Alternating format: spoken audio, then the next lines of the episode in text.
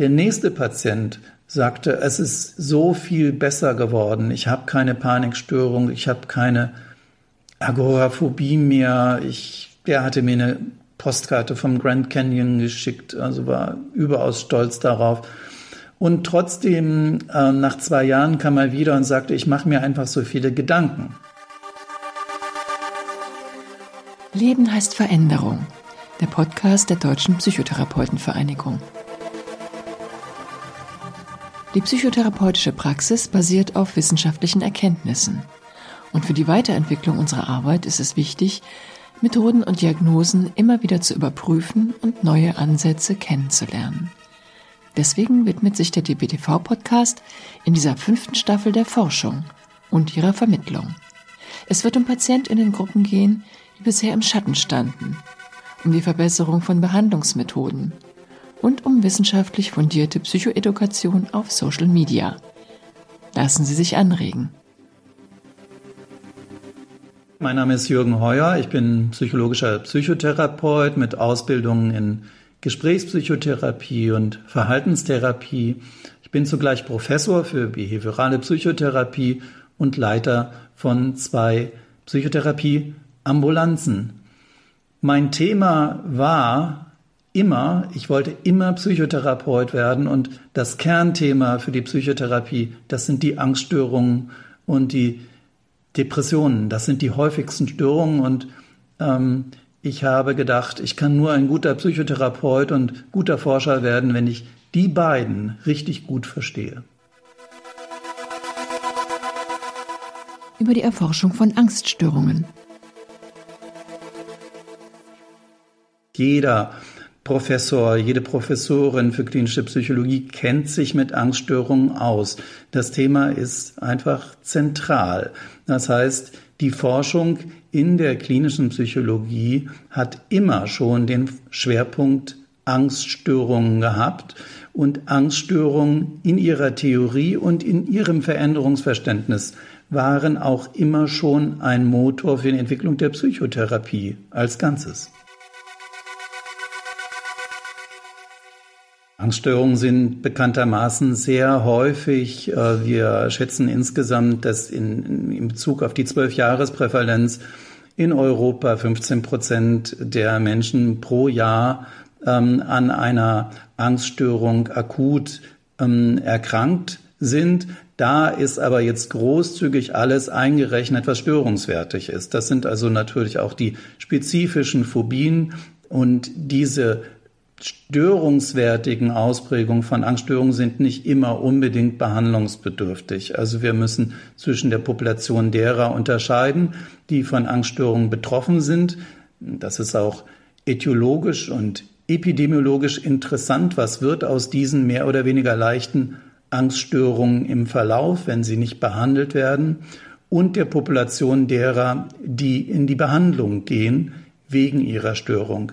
Zwischen beiden gibt es einen großen, großen Unterschied, und das ist etwas, woran wir als Psychotherapie unbedingt auch arbeiten sollten, nämlich Offenheit signalisieren, Schwellenängste reduzieren. Angst ist meist auch so groß, dass man sich eben noch nicht mal zum Therapeuten traut. Der Weg zum Forschungsthema. Ich kam nach einem Intervall in einer forensischen Klinik an ein psychologisches Institut und habe damals, damals gab es noch keine, kein Psychotherapeutengesetz und keine psychologischen Institutsambulanzen, also habe ich in Nebentätigkeit ambulante Psychotherapien durchgeführt, und ich merkte, für Patienten ist es ganz wichtig, ich habe die damals immer gefragt, was war das Wichtigste aus der Therapie? Und ich erinnere mich genau, wie einer sagte, Dinge stehen lassen können. Einfach mal Dinge ste- stehen lassen können, nicht immer weiter drüber nachdenken.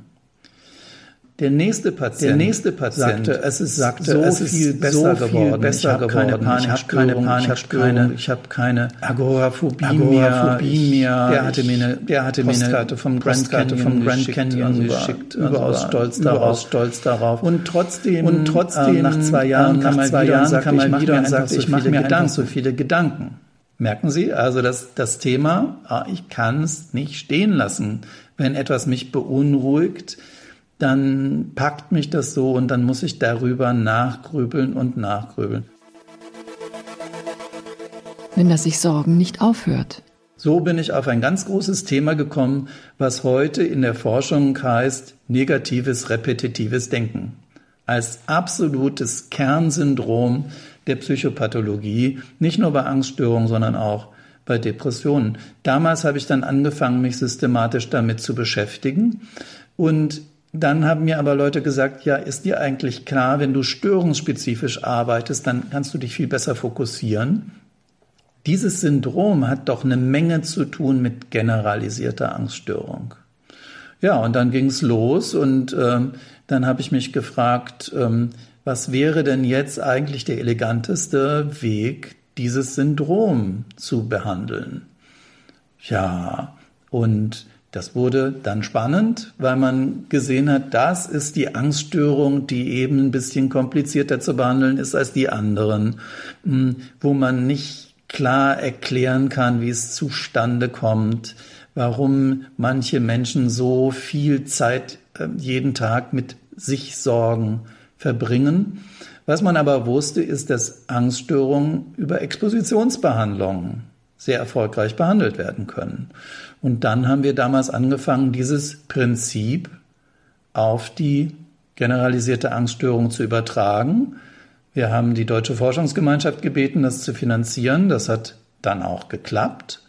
Und so ist quasi die Sorgenexposition auf die Welt gekommen. Wir waren eine der ersten Arbeitsgruppen, die dieses Prinzip der Exposition auch auf das sich Sorgen ähm, übertragen hat. Aber damals nach einer Logik, die eher mit Habituation zu tun hatte. Und das sehe ich heute deutlich anders. Wir würden die Methode sehr ähnlich einsetzen, aber mit einer ganz anderen Logik. Sorgenexposition, wie sie im Lehrbuch steht. Inzwischen hat diese Forschung ähm, Eingang gefunden in Lehrbücher. Unser eigenes Standardlehrbuch, Klinische Psychologie und Psychotherapie, das hat sich durchgesetzt, für mich selber auch natürlich sehr erfreulich und überraschend. Und der Verlag sagte neulich, drei Millionen Kapitel Downloads, das macht einen dann schon stolz. Ja, und da ist jetzt in dem Kapitel zur generalisierten Angststörung das, was wir damals entwickelt haben, Lehrbuchtext. Trotzdem würde ich sagen, es ist nicht Lehrbuchtext in der Version, wie wir es entwickelt haben, sondern unser Denken hat sich deutlich weiterentwickelt. Wir hätten damals eher angenommen, dass die Habituation eine wesentliche Rolle spielt, die Gewöhnung an die Angst. Und wir würden heute ganz klar sagen, nein. Oder von mir aus, es mag eine Rolle spielen, aber nein, der wichtigere Prozess ist der der Befürchtungswiderlegung. Und das zu verstehen über die letzten fünfzehn Jahre, was sind eigentlich die Befürchtungen, die diese dauernden Sorgen triggern? Das hat mich lange beschäftigt. Und da meine ich, das haben wir jetzt deutlich besser verstanden. Also jemand setzt quasi seine Sorgen ein, damit bloß nichts Schlimmes passieren möge, für vor allen Dingen für Familienangehörige. Und äh, mit den Sorgen kann man dann quasi sich sagen, ich habe das Ganze gut durchgedacht. Und nachdem ich es lange durchgedacht habe und dabei ziemlich angespannt war, bin ich doch zu dem Schluss gekommen, dass man mehr nicht tun kann und dass es eigentlich doch unwahrscheinlich ist, dass das eintritt, und fühlt sich ein bisschen erleichtert. Und diese Erleichterung durch das sich Sorgen machen, das ist ein süßes Gift. Das vergiftet den Alltag, und auf dieses Gift müsste man lernen zu verzichten. Neue Ansätze finden. Viele Menschen denken, das müsse so sein. Ich, ich muss mir Sorgen machen, wenn mein Mann aus dem Haus geht. Ähm, es ich muss mir Sorgen machen, wenn das Kind auf Klassenfahrt geht. Das sei irgendwie normal so. Und das kennen viele Betroffene dann auch von ihrer eigenen Elterngeneration. Genau so. Und ähm, es bedarf dann natürlich in der Therapie eines längeren Prozesses des Klärens. Muss das wirklich so sein? Und könnte man in der Therapie nicht viel mehr an Freiheit zurückgewinnen? Und deswegen brauchen wir da den Kontakt zum inneren Erleben der Patientinnen und Patienten. Vielleicht fühlt es sich ja auch sehr merkwürdig an, so etwas mal sein zu lassen. Und es macht möglicherweise auch Angst, frei zu werden von äh, diesem Joch der Sorgen. Und um das zu lernen, muss man sich eine existenzielle Konstante deutlich machen im Leben. Es werden nämlich schlimme Dinge passieren, ähm, und wir werden Gefühle wie Angst, Trauer und Leid erleben, aber wir sind als menschliches System auch so gebaut, dass wir das aushalten können. Und jetzt kommen wir zu der Befürchtung, von der ich denke, dass sie hinter der generalisierten Angststörung steht. Diese Befürchtung ist nämlich mehr oder weniger: Ich bin dem nicht gewachsen, wenn was Schlimmes passiert. Ich bin dann emotional dem nicht gewachsen. Ähm, die größte Mensch des, die Angst des Menschen ist die vor, vor Unbekanntem, vor etwas, was man noch nicht erlebt hat. Und dann besteht quasi die Befürchtung, wenn diese Gefühle dann auf mich einströmen, dann, ja, dann passiert etwas mit mir, was absolut unerträglich ist. Ja, und um es kurz zu machen, genau diese Erfahrung, dass das nämlich nicht passiert, die simulieren wir quasi mit der Sorgenexposition. Also diese Einstellung, ähm, ich, ich bin dem nicht gewachsen, mh, die wird quasi konterkariert durch diese Übung. Man stellt fest, nein, ich kann Emotionen in sehr starker Form kommen lassen und die gehen dann aber auch von alleine wieder. Und ähm, das führt am Ende dazu, dass Menschen nicht mehr quasi ihr Leben dem Verhindern von schlimmen Ereignissen widmen müssen, sondern sie können dann sagen, ich nehme das Leben, ähm, wie es eben kommt, und werde auch in schlechten Zeiten nicht davonlaufen müssen, sondern ich bin emotional so gemacht, dass ich dem standhalten kann. Also das ist sozusagen das, was ich diesen Patientinnen und Patienten geben möchte. Das ist, das ist unsere Botschaft. Dieser Sprung, den man manchmal macht im Denken, ich glaube, es wäre Hybris zu behaupten, dass der nur aus sich selber kommt, sondern das kommt dann eben auch durch andere Wissenschaftler, in dem Fall durch die äh, Theorie des Inhibitionslernens von Michelle Krask, U C L A, also Los Angeles. Und wir hatten das Glück, dass sie eine enge Kooperationspartnerin ist. Und wir haben auch ähm, immer Lust gehabt, große Kongresse auszurichten. Und äh, auch wenn das viel Arbeit macht, dann gibt es einem natürlich auch Gelegenheit, die neuesten Entwicklungen mal aus berufenem Munde zu hören. Dann merkt man, okay, also ich sehe es jetzt langsam anders und fängt an, die eigenen Methoden anzupassen. Und wenn eine Methode angepasst wurde, muss sie natürlich wieder neu untersucht werden.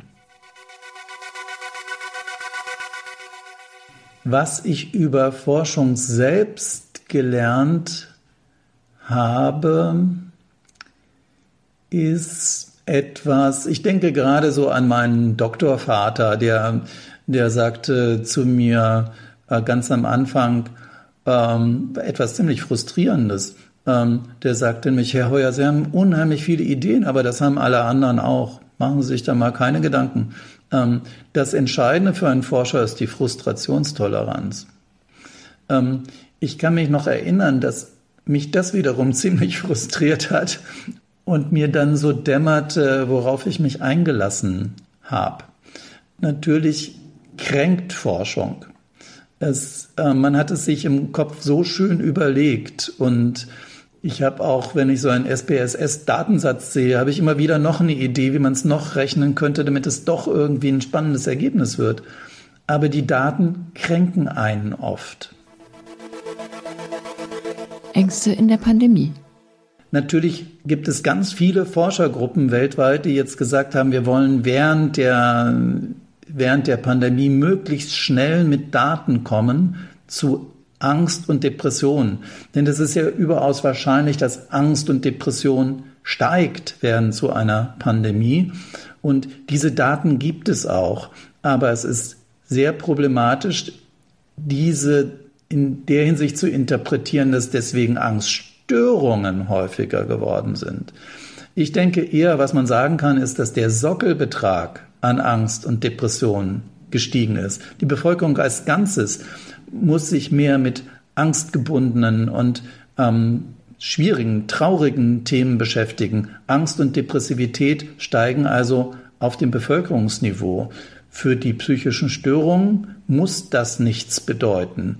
Ähm, viele Menschen mit sozialen Angststörungen sind vielleicht froh, dass die von ihnen typischerweise gefürchteten Smalltalk- und Bussi-Bussi-Situationen viel weniger geworden sind. Und tatsächlich, nach allem, was ich weiß, ist ähm, am ehesten bei generalisierter Angststörung zu erwarten, dass hier die Störung ausgeprägter wird, weil quasi der Taktgeber, Anlassgeber für Sorgen noch deutlicher geworden ist. Jemand könnte erkranken, ähm, jemand könnte pleite gehen, die Familie könnte ähm, äh, beeinträchtigt werden. Also das ist natürlich ein typischer Auslösemechanismus für die generalisierte Angststörung. Alles in allem aber würde ich sagen, das ist die, die eine Frage, gibt es mehr oder weniger Angststörungen während Corona? Wahrscheinlich eher nicht. Forschung zu aktuellen Entwicklungen. Wie macht man während Corona eigentlich Forschung? Wir sind ja darauf angewiesen, dass Patienten und Patientinnen zu uns kommen und wir mit denen dann arbeiten können. Und ich erinnere mich gut, wie am Anfang des ersten Lockdowns äh, zwei Studentinnen kamen und sagten, wir würden unbedingt gerne zu der augenblicklichen Situation Forschung machen. Ähm, und ich habe die dann erstmal weggeschickt, weil ich natürlich genügend Arbeit hatte und ein, ein neues Thema, also so zu entwickeln, dass es auch wirklich was taugt. Das ist nicht einfach und das hätte ich quasi so in dem Moment als zusätzliche Belastung empfunden, bis mir dann die Idee kam, dass man ja auch sehr sparsam mit den modernen Methoden im Internet gestützt während Corona Studien machen kann. Und wir haben dann tatsächlich in Kooperation mit einem Softwareanbieter, mit dem wir sowieso zusammenarbeiten, eine, eine Liste von positiven Aktivitäten, die gegen den Corona-Blues helfen könnten, entwickelt. Also die beiden Studentinnen, äh, ein Mitarbeiter und ich. Wir haben dann die bestehenden Listen verschlankt und dann neunundneunzig Ideen für den Corona-Blues äh, so gehabt und wollten das als Intervention in Bezug auf negative Stimmung nutzen. So, und das ging damals in vier Wochen und es haben wirklich dreitausendfünfhundert Leute mitgemacht. Also wir haben eine ganz andere Möglichkeit, mit internetbasierter Forschung psychotherapeutische Interventionen oder in dem Fall eher gesundheitspsychologische Interventionen zu überprüfen. Und, und wer Lust hat, diese neunundneunzig Ideen mal heute anzugucken, der klickt einfach auf w w w Punkt Coronakoller, ein Wort Punkt de. Das sind neunundneunzig Ideen, die wir untersucht haben. Und wenn man sich da vier, fünf Minuten damit beschäftigt, ist die schlechte Stimmung signifikant und deutlich besser geworden. Das ist mit anderen Worten, mit anderen Worten ein ganz kleines Tool, um auf andere Gedanken zu bringen. Angststörungen in der Therapie erkennen. Es gibt natürlich auch die Fälle, wo erst im Therapieverlauf deutlich wird, hier steckt noch eine Angststörung dahinter und der professionelle Blick, die professionelle Diagnostik ist von entscheidender Bedeutung. Natürlich gibt es Menschen, die ihre Angst quasi übertrieben wahrnehmen, die in übertriebenes, eine übertriebene Perfektionsorientierung haben und die nicht akzeptieren können, dass Angst auch zum Leben gehört, die also gar keine Angststörung haben, aber eigentlich doch irgendwie Behandlung haben möchten. Der umgekehrte Fall ist aber sicherlich viel häufiger. Es sich nicht eingestehen wollen, dass da ein Problem existiert. Wir kennen diese beschönigenden Begriffe. Jemand hat ein Alkoholproblem und in Wirklichkeit reden wir über eine manifeste Abhängigkeitserkrankung. Und genauso gibt es viele, die sagen, ja, ich bin da ängstlich, habe da so ein Angstproblem, ich bin da schüchtern und relativieren es gleichzeitig, obwohl es im Grunde genommen ein Problem ist, was mit deutlichen Lebenseinschränkungen verbunden ist. Ich kann Ihnen gerne ein Beispiel geben. Das war ein perfekter Patient, der zu mir kam und ich hatte sofort den Eindruck, wieso kommt dieser Mensch zu mir? Der ist groß, stattlich, jung, Medizinstudent. Was könnte das Defizit sein? Der ist verbal gut und dann rollt er ein DIN A null Blatt aus mit seiner gesamten Lebensgeschichte, so als Entwicklungsbaum. Also er war auch perfekt vorbereitet. So, und was hat das jetzt mit Angststörung zu tun? Gut, ich bin schon ein paar Jahrzehnte im Geschäft und ähm, ich habe mir gedacht, wer sich dermaßen gut vorbereitet in die allererste Sitzung mit seinem Psychotherapeuten begibt, der hat doch wahrscheinlich Angst, einfach mal gefragt zu werden und Angst einzuräumen, dass es auch peinliche und ja merkwürdige ja, Dinge, wo man sich ganz klein fühlt, also solche Aspekte des eigenen Lebens gibt. Und genau das habe ich ihn dann auch gefragt. Und am Ende der Stunde waren wir uns beide recht sicher, der Mensch hat eine soziale Angststörung und es bedarf dringend der Behandlung, dass man eben nicht immer alles so im Leben aufbauen muss, dass man immer unbedingt Peinlichkeit oder Blamage oder Spontaneität vermeidet. Ganz im Gegenteil, wenn man diese überzogenen äh, Befürchtungen in Bezug auf äh, negative Bewertung ablegen kann, dann fängt das Leben erst an. Also das ist mein Beispiel dafür, dass jemand irgendwie ahnt, ich habe ein Angstproblem, ich möchte es verstecken. Ich brauche aber den diagnostisch-therapeutischen Blick, um dann auch wirklich sagen zu können, so, jetzt ähm, hat es tatsächlich jemand geschafft, hinter die Fassade zu blicken und mit diesem Vertrauen in die Fachlichkeit und in die Person des anderen kann ich mich selber auch aufmachen dafür, damit zu arbeiten. Priorisierung von Therapiethemen. Eine grundsätzliche Behandlungsstrategie ist natürlich die, wir haben es mit komorbiden Störungen häufig zu tun, sehr häufig mit Depression und Angst. Und dann geht es darum, die Behandlungsentscheidung zu treffen, mit was fangen wir an?